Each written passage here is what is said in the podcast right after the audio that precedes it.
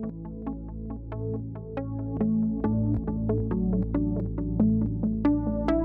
Hello, and welcome to Skynet Today's Let's Talk AI podcast, where you can hear from AI researchers about what's actually going on with AI and what is just clickbait headline. I am Andrei Kurenkov, a third year PhD student at the Stanford Vision and Learning Lab. I focus mostly on learning algorithms for robotic manipulation. And with me is my co host. I'm Sharon, a third year PhD student in the machine learning group, working with Andrew Ng. I do research on generative models, improving generalization of neural network, and applying machine learning to tackling the climate crisis. And this week, we'll look at how AI is being used against the COVID 19 pandemic and continued concerns around Clearview and the applications of AI. Speaking of COVID 19 and crises, have you been dealing with it this week as it has really started hitting our shores? It's been interesting using Zoom so much uh, for everything and also finding a certain kind of pattern and rhythm to life and making sure that I get enough exercise uh, to keep my immunity up.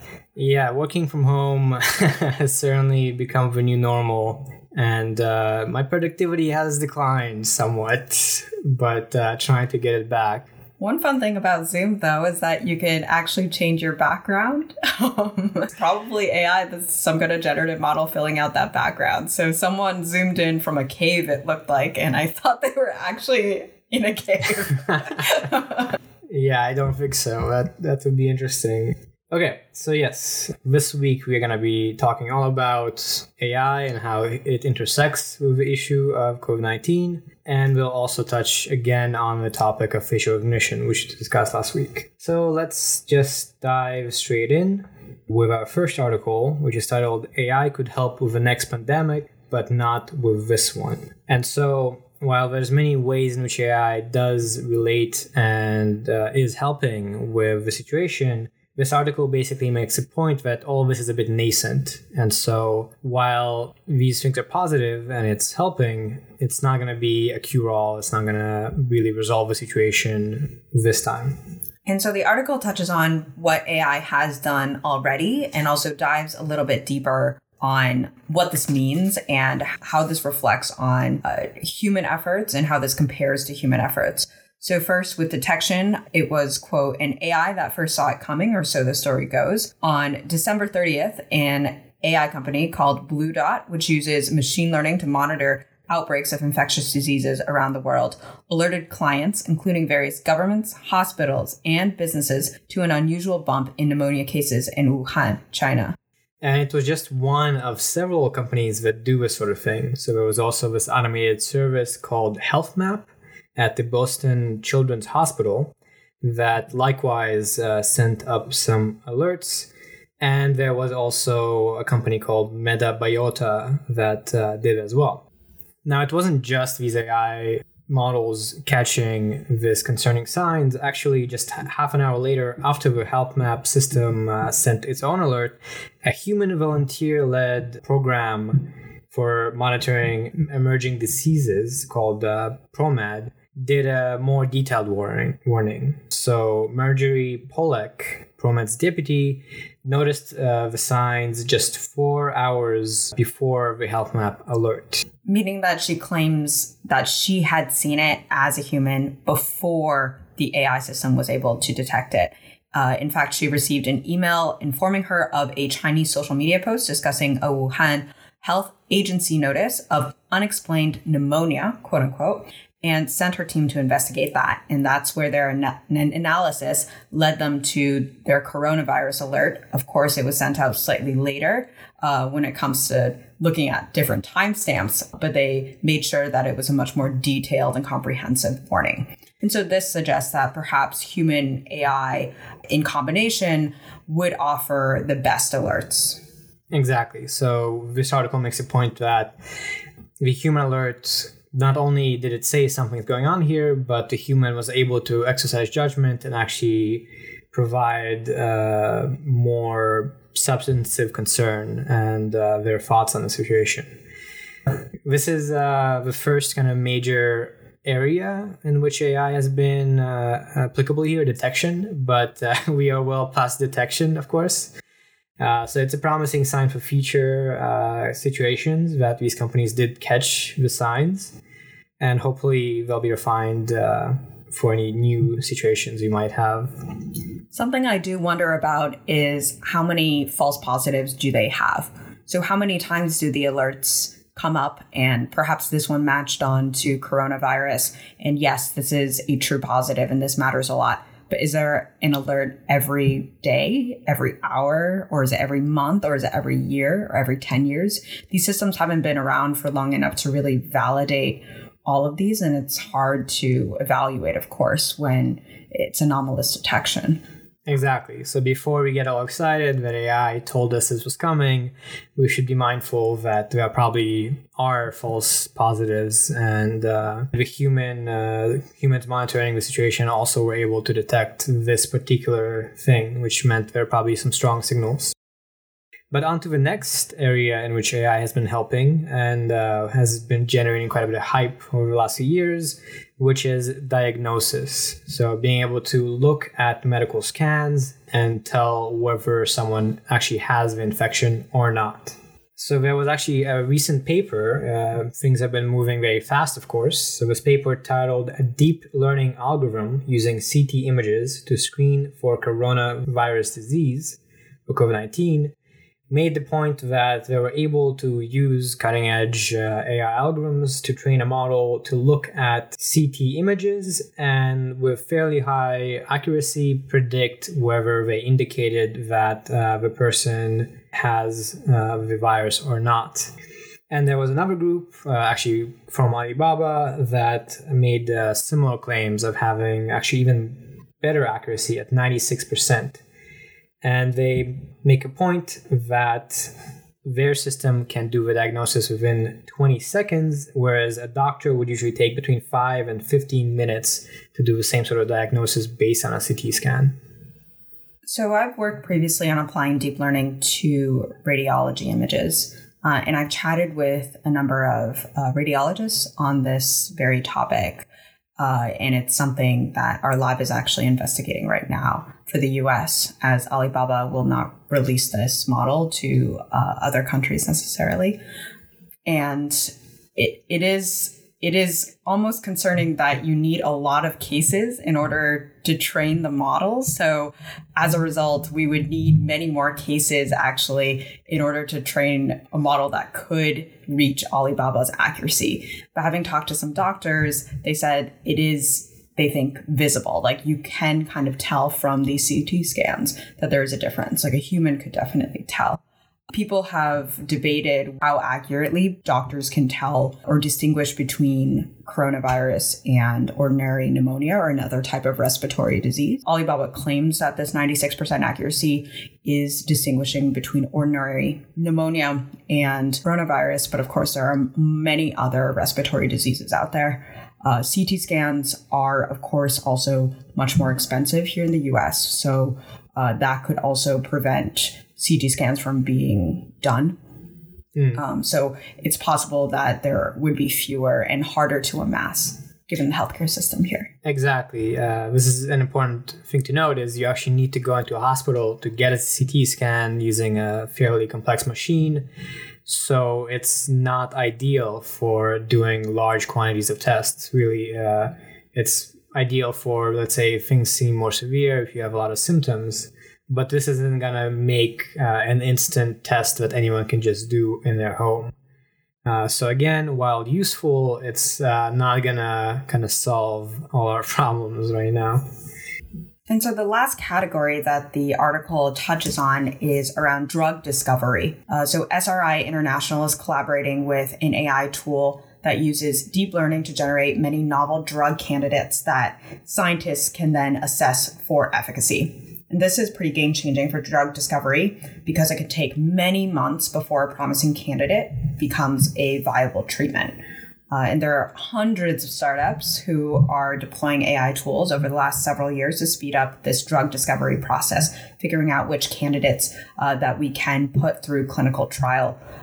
Um, and only recently uh, to treat uh, patients with OCD, obsessive compulsive disorder, uh, there's been a successful candidate. Uh, so in this instance, AI was able to complete in 12 months what often takes several years to reach human trials. Yeah, and uh, this is another case where there are multiple companies working on it. So one of them is uh, Insilico Medicine, one is Vir Biotechnology. Otherwise, there's kind of a bunch of them. Insilico made the claim that they want to have potential treatments to be testing in partnership with a pharmaceutical company in April. So we are trying to really move fast here. But again, as with the prior situations, all of these companies are pretty young. We haven't had many uh, actual treatments uh, that we have developed with the help of AI. So hopefully they will learn a lot from this experience. And then if we do have another pandemic or another big disease, by that point they'll be more mature and more capable of rapidly responding and uh, actually being very useful. What's interesting to think about broadly around all of this is that data and reliable data and large quantities of data and perhaps unbiased data uh, are essential to training an AI that would be effective in all three of these categories of uh, detection, diagnosis, and drug discovery. Yeah, and of course, in order to get this data, it's uh, pretty sensitive private data uh, related to people's health. And so it's not easy. It requires the company to be really vetted, to go through the right procedures. At least in the US, uh, accessibility to public health data isn't large. And so that's another reason why it will take some time for AI tools to really mature and become ready to use and to make big impact. Right. And I think that's in contrast to China and, as we'll see later, Russia as well. Um, though, of course, there are consequences associated with perhaps using AI at that scale.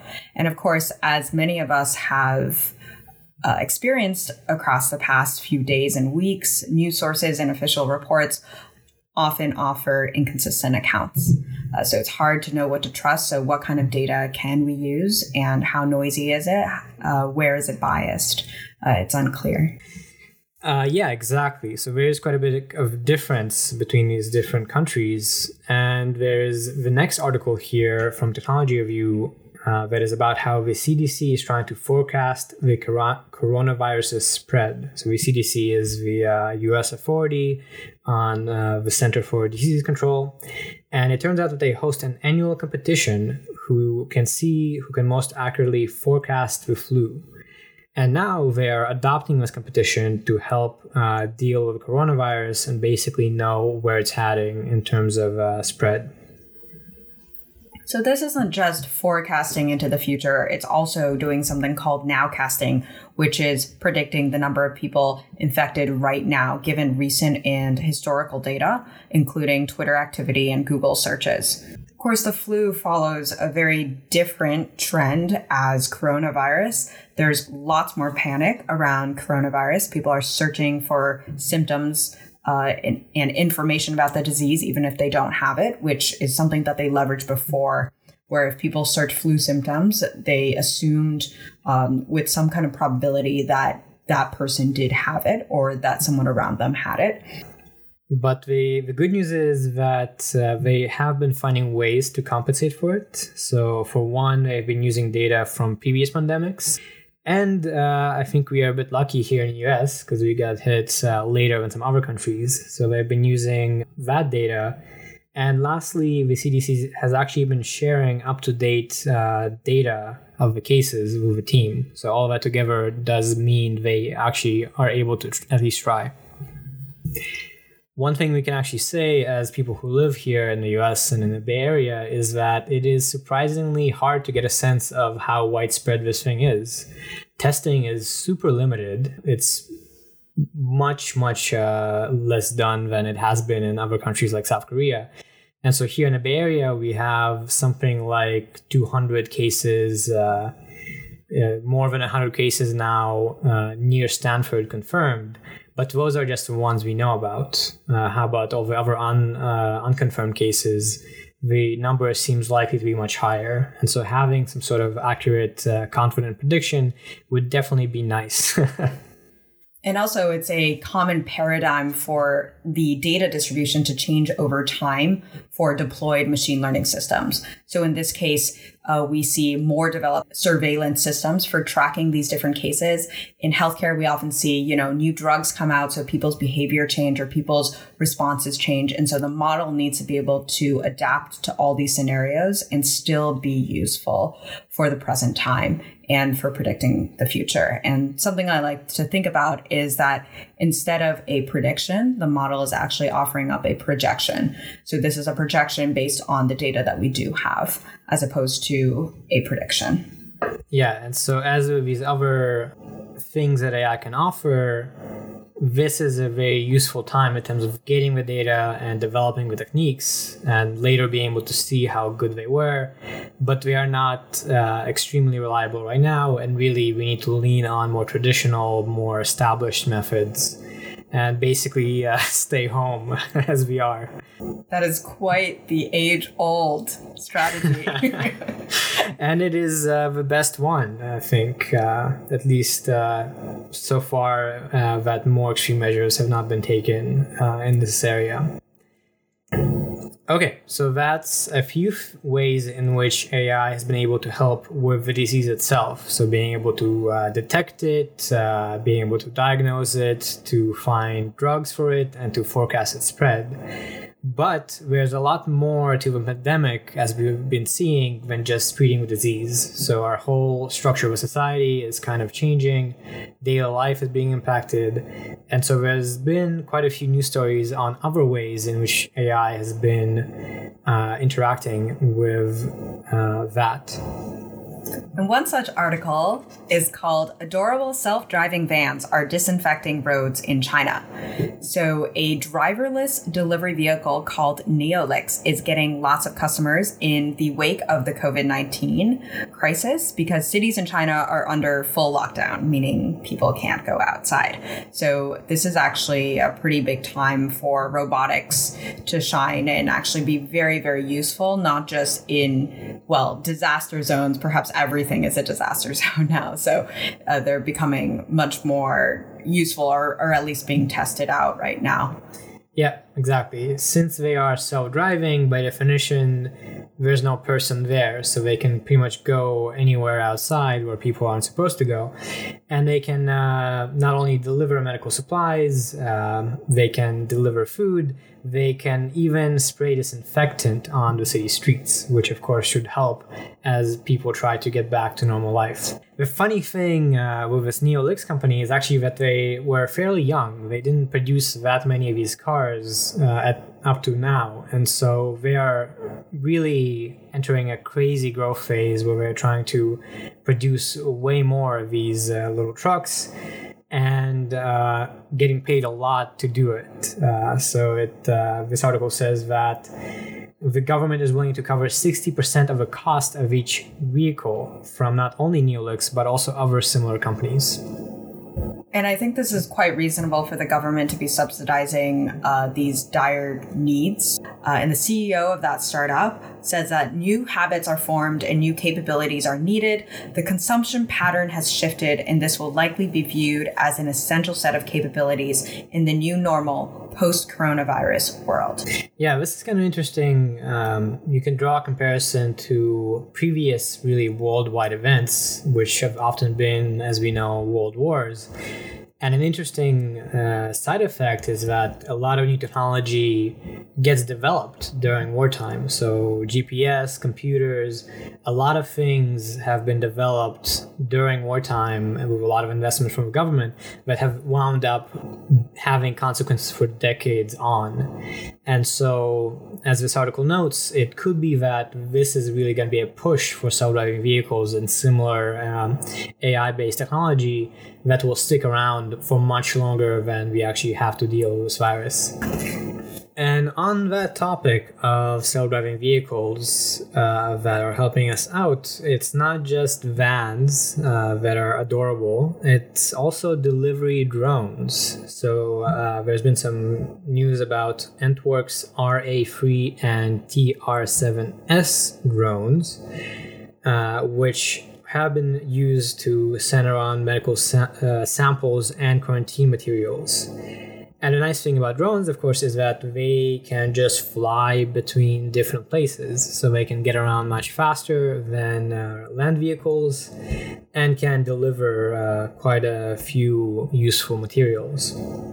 And this is very interesting because it increases the speed of transport by more than 50% compared to road transportation. So, this is proving to be a much more efficient means of transportation for epidemic prevention and control. And it becomes increasingly interesting to see drones being leveraged now, as prior to this, uh, my perception was that Zipline, the company Zipline, which has drones delivering medical supplies and blood in Africa was very successful, but there were few drone companies outside of Zipline that were successful in doing delivery due to regulation. But now it's kind of changing people's perception around them. Yeah, uh, this article makes a point that this is especially important because otherwise you would need to have people driving ambulances to transfer uh, all these different materials.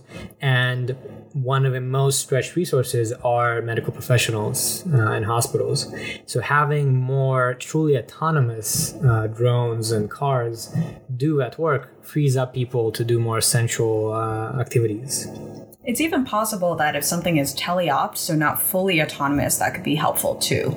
Exactly. I think if people are stuck from home, they can actually help by uh, teleoperating robots and that would uh, be interesting. Gig economy. gig economy. it's in our future. Uh, and let's move on to our last little cute article about other ways in which AI is helping, which is uh, titled "Artificial Intelligence Applications Surge as China Battles to Contain Coronavirus Epidemic." This is a slightly older one, but it's of course still relevant, and it uh, listed even more applications of AI that have been useful. So, for instance, uh, as we al- already mentioned, there have been uh, robotic cleaners that have been spraying disinfectant, but there have also been AI voice assistants uh, that have been uh, calling people to give advice. And largely, this is to reduce human to human contact in hospitals to prevent a disease from spreading so that doctors can then and nurses can communicate with patients through these AI voice assistants. Mm-hmm.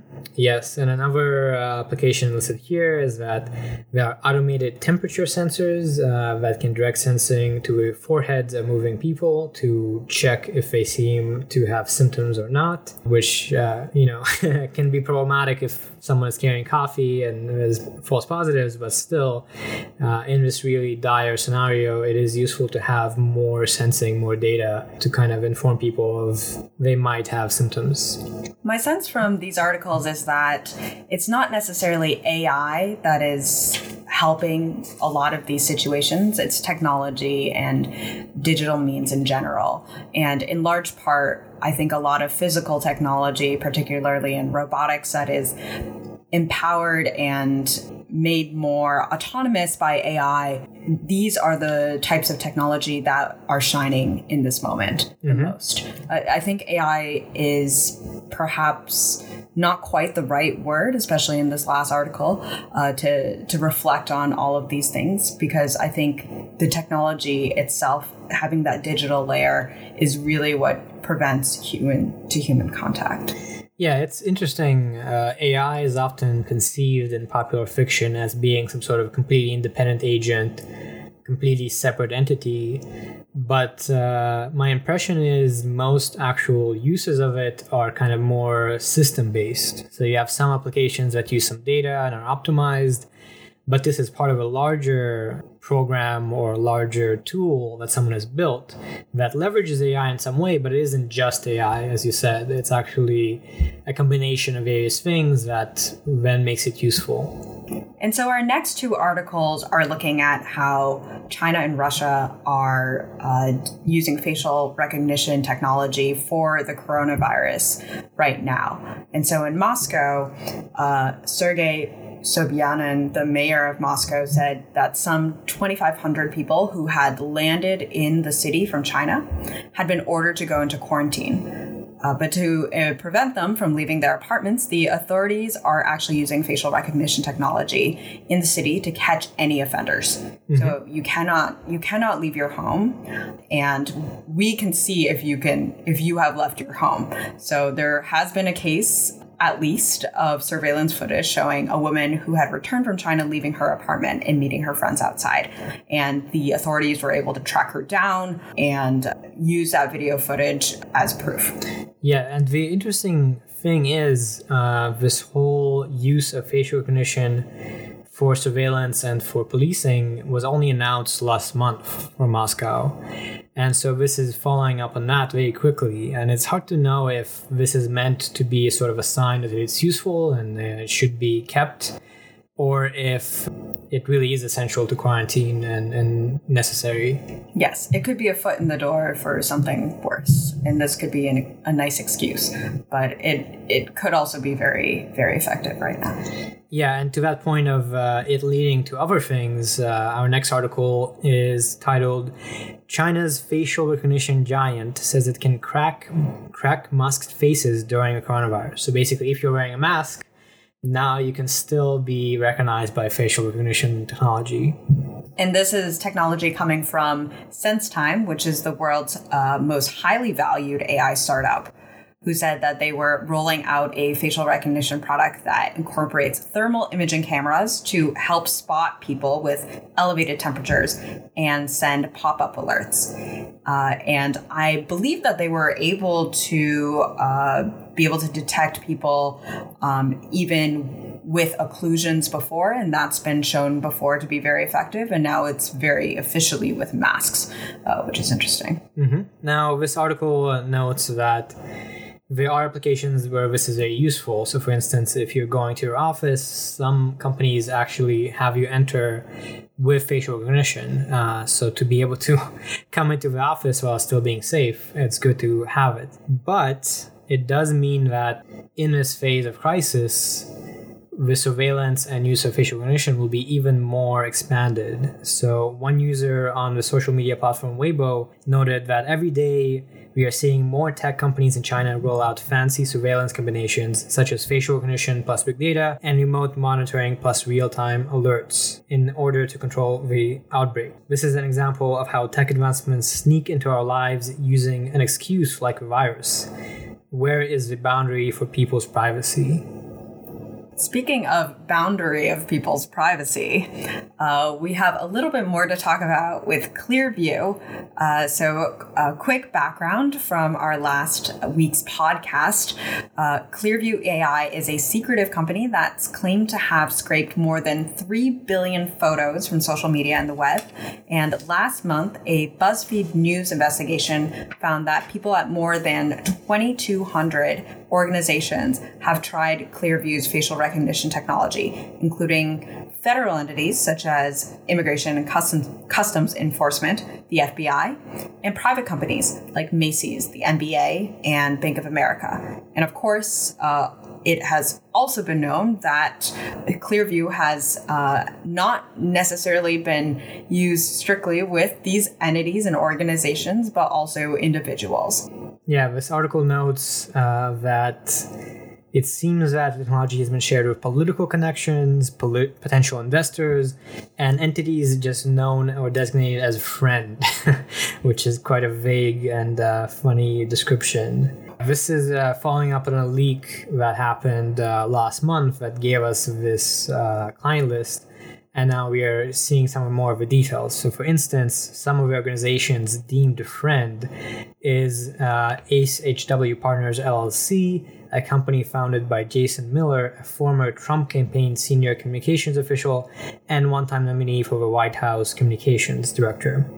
So and it wasn't really explained why this political uh, seeming person who now uh, co-hosts a podcast with steve bannon had access to facial recognition technology in addition to uh, two conservative think tanks, other entities on Clearview's list with this friend designation included the Sumerian Group, uh, which is a private equity firm, Gross Rennie, a Dallas commercial architecture company, and Tor Ekeland, uh, which is Clearview's outside law firm. So really quite a varied set of companies uh, designated as a here. It seems like Clearview is basically just trying to gain favor by giving their facial recognition capability to anyone they want. What's perhaps even more concerning is that on top of the thousands of organizations with accounts, with named accounts, there are other unknown individual users who ran searches with the app. So on its list, the startup actually maintained an entry for quote Clearview test users, which included more than 220 accounts that had run more than 30,000 searches over a 19 month period. So quite creepy. to say the least, that uh, just random people that see CEO likes seem to be able to use facial recognition. So to be concrete, uh, these people would be able to just take a photo of your face and then find your name if it is in that huge database of theirs. And this really speaks to how sometimes when you have a startup and you're trying to grow, especially in Silicon Valley, uh, there can be a problem of basically skirting any ethics, any notion of privacy in order to continue uh, growing.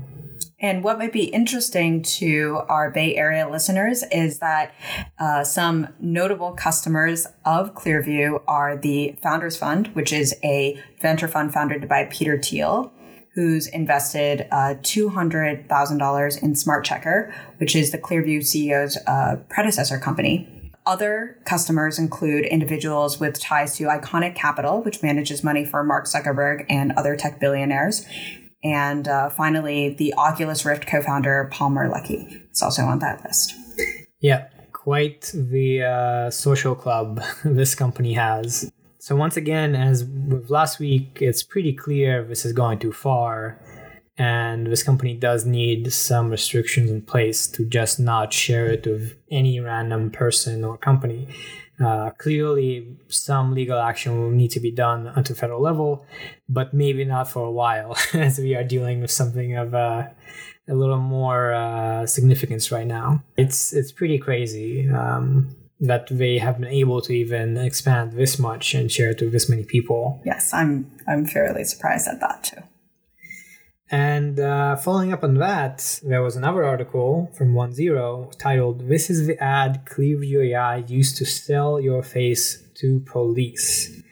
And it says that Clearview AI emailed advertisements to police departments in August of 2018 with the subject line how to solve crimes instantly with face search technology uh, using the Fraternal Order of Police's online platform FOP Connect. So in that email, they pitched their product as Google search for faces. All it takes is a photo of a suspect's face, uh, which they can uh, upload to Clearview's app, and they should be able to find a match of an actual uh, person and their name with that photo. So this was strategic marketing uh, on Clearview's part.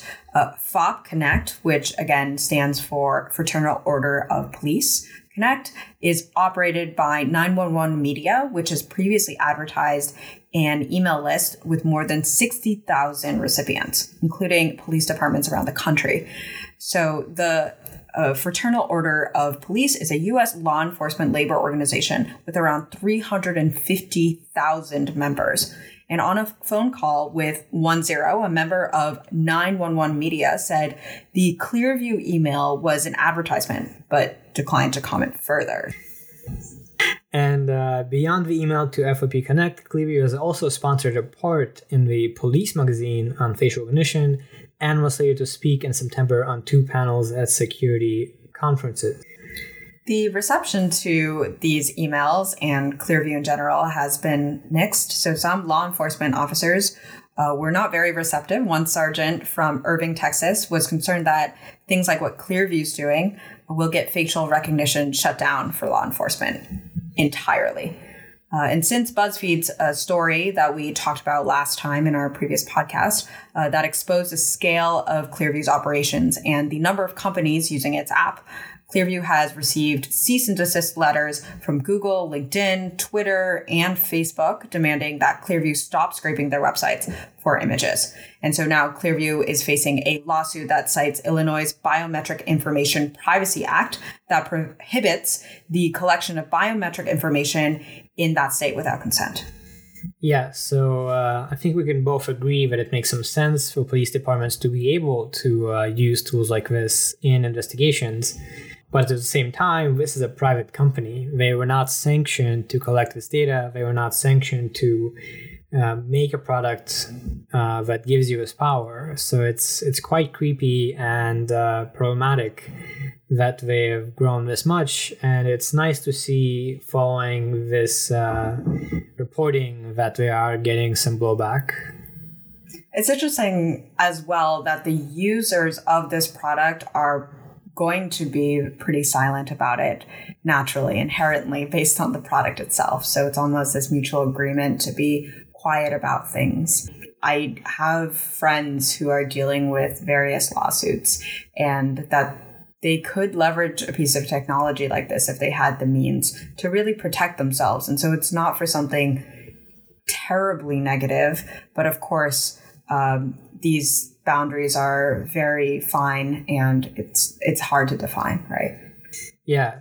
And again, it's interesting to connect back to the previous point of how now Moscow and China are using facial recognition in this crisis and how they have a state sponsored kind of uh, machine to actually be able to do mass surveillance. Right now, we do not have that in the US as far as we know, but Clearview seems to be trying to build that. And uh, it's a real question of if it's if it benefits outweigh the potential negatives for my part, I would rather not uh, to give the government or police departments that much power. Maybe having it be a little more limited would be nice. It's interesting because Clearview is a private company. This is almost the American instantiation of what China and Russia are doing, right? Under a more capitalist economy. Mm-hmm. Uh, so it's interesting that this is the very similar instantiation as uh, state-run surveillance, uh, perhaps giving it to people who have better means, right,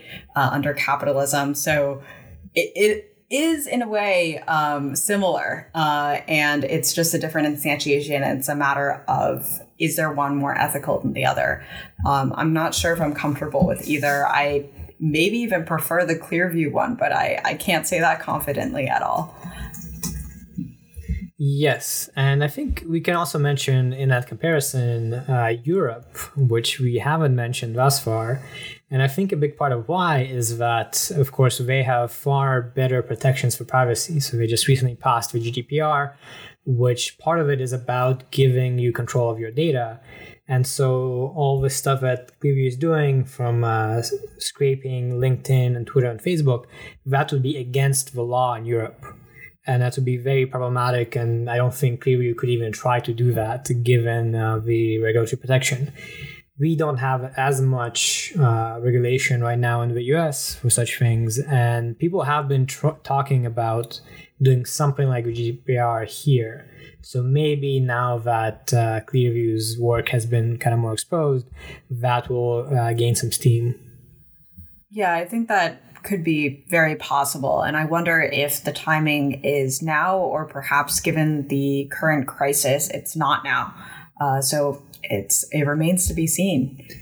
Yeah, I, I think uh, right now the time is not now for a lot of things, including some of our research. Uh, but hopefully, we can all get back and get used to uh, this new situation uh, soon enough. According to Stanford, now is always the time for research.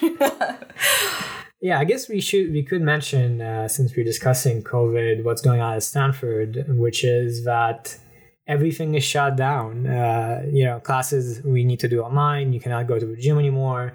We are not supposed to come into our offices. We are supposed to work from home. So that's been an interesting change. Um, I think undergraduate students are thankful because their finals are now optional. Uh, so we're sort of uh, getting out early, uh, but it'll be very interesting next quarter when all the classes have to start online. Um, how things will go. I think it's also been quite alarming for many students as uh, Stanford asked them to leave.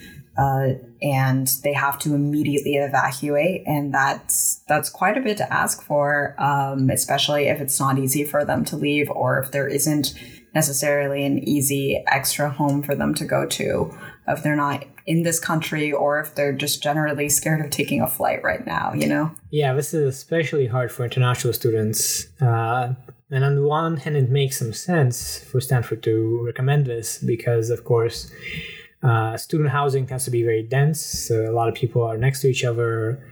Uh, the dining halls are likewise very dense, so there's a lot of crowds. So it makes sense to try and reduce the crowding. But on the other hand, where do people go? Especially now that flights are starting to be limited. It's quite a tricky situation. Right. The uh, students are still rolling their eyes that they have to pay for tuition. yeah, maybe we are. Uh, it would be nice to have a bit of a discount given all the classes are now online. I think I've been rolling my eyes at tuition for a while, even yeah. prior to this crisis.